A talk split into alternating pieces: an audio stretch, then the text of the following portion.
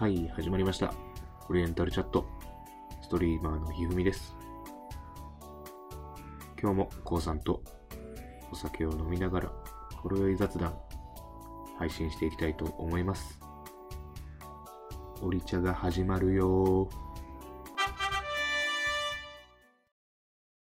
そろそろどうですか？年齢的に焦りを感じることあります？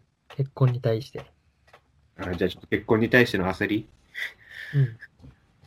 それをねしましょうか。いや、焦ってるよ。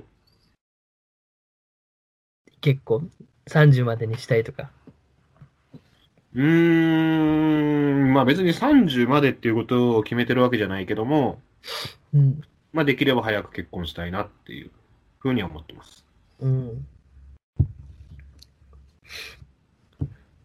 なんだろう、俺まだその、パートナーもいないから、そこまで行ってなくて、結婚したいと思えるような人と出会いたいなっていう段階だよね。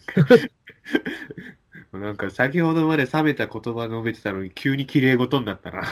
いやいや、だってパートナー今、彼女がいる人間が早く結婚したいなっていうのは権利あると思うんだけど、彼女いないやつは、まずそこの土俵に立ってねえから。っていう俺は個人的に思う。そう。俺もそうだから、おっしゃる通りなんですけど、土俵には確かに立ってないですよ。うんそう、だからなんか、でもなんかそう考えたらなんかもうずるずるずるいっちゃうね。いや、そうね。だから俺らはもうピチピチの新社会人でもないわけだし、うん26、今年7になる。うん、もうこの人生までで、まあいろんな人も見てきてるわけですよ。うん。うん。だから、なんか、やっぱ、なんだろうね。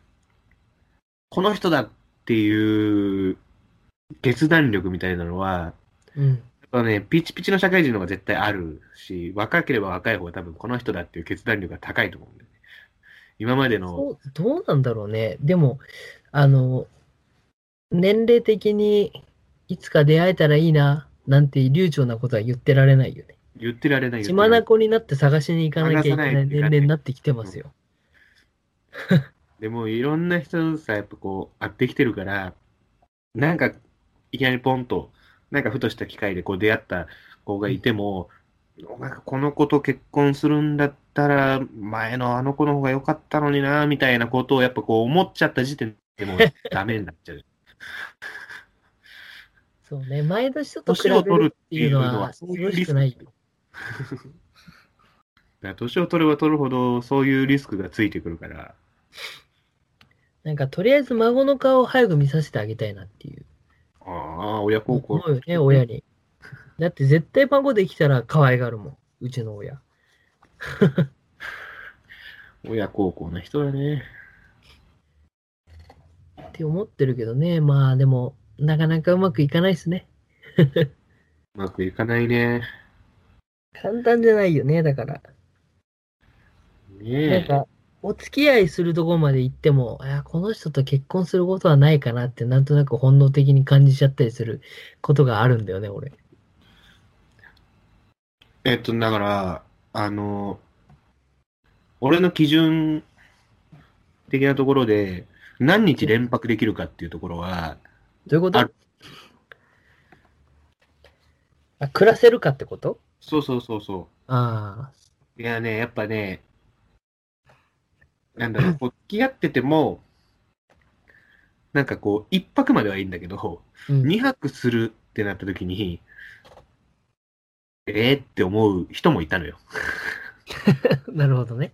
当時静岡いたんだけど、うん。静岡行った時にね、まあ、ちょっと静岡遊び来るみたいなことを連絡して、うん。したら静岡来て、うん。で、夜、夜、夜来たのかな？夜静岡来て、うんまあ、その日静岡で飲んで、俺ん家泊まって、で、次の日、まあ一日ドライブして、うん。で、俺はそこで帰ると思ってたんだけど、うん。もう一泊していい？みたいな、うんを言ってきて、こうもまあ、もう一泊したんだけど、その時にきついなと思っちゃったっ2てこと？泊目は、もう、早く帰ってくれへんかな、みたいな。もうそれは結婚できないよね。できないじゃん。2泊であかんねんから。俺でもこの件ちょっと一個意見あって、あの、まあ、当然、あの、今、ひふ、ひふみさんが言った通り、一緒に暮らせるかどうかっていうのは当然大事やん、大事だと思いますと。その上で、えっと、同棲をしないと結婚できないっていう意見。俺これは間違ってると思う。え別居婚？いや、どう、いや、同棲をしてから、お互いのことを知知ってからじゃないと結婚できないっていう人がよくいるんだけど、同棲なんかしなくても、深い話はできるからね、いくらでも。逆に言うと、深い話を積み重ねてない段階で結婚しちゃいけないと思う。結婚したことないやつが熱く語ってるいや熱く語ってるけど、そう、同棲しないと見えないっていう程度のコミュニケーションしか取ってないんだったら、結婚しちゃいけないと思う。いやいや、どうなんですかね。同棲しないと、いやまあ同棲しなくても深い話はもちろんできるよ。うん。できるけど、やっぱり一緒に住んでみないと、わからないことってあるだろう。で生活の癖とかが気になるっていう話でしょ？このコップをここに置く。をちゃんと下げないとかさ。でその程度で気に入らないんだったら結婚しちゃダメよ。って俺は思うんだよね。いやで、俺、今相手いないけど、そ、そんな程度のコミュニケーションしか取れない人とは多分結婚しないと思う。そんな多分完璧なマッチングは無理だって、絶対。いや、だから許容できるかどうかの話でしょうんうんうんそう許容できる、その範囲っていうのを、同棲するしないに限らず、日頃からしないといけないですよ。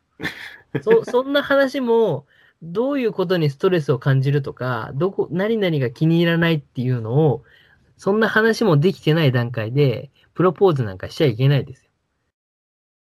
さすがですね。って俺は思う。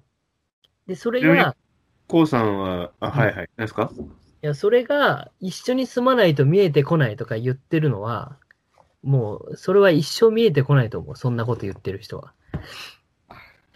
結婚向いてないと思うよ。俺は。個人的には。ちなみにこうさん最後に彼女いたのはいつなんですか？去年の11月ですね。去年の11月いたの？いたよ。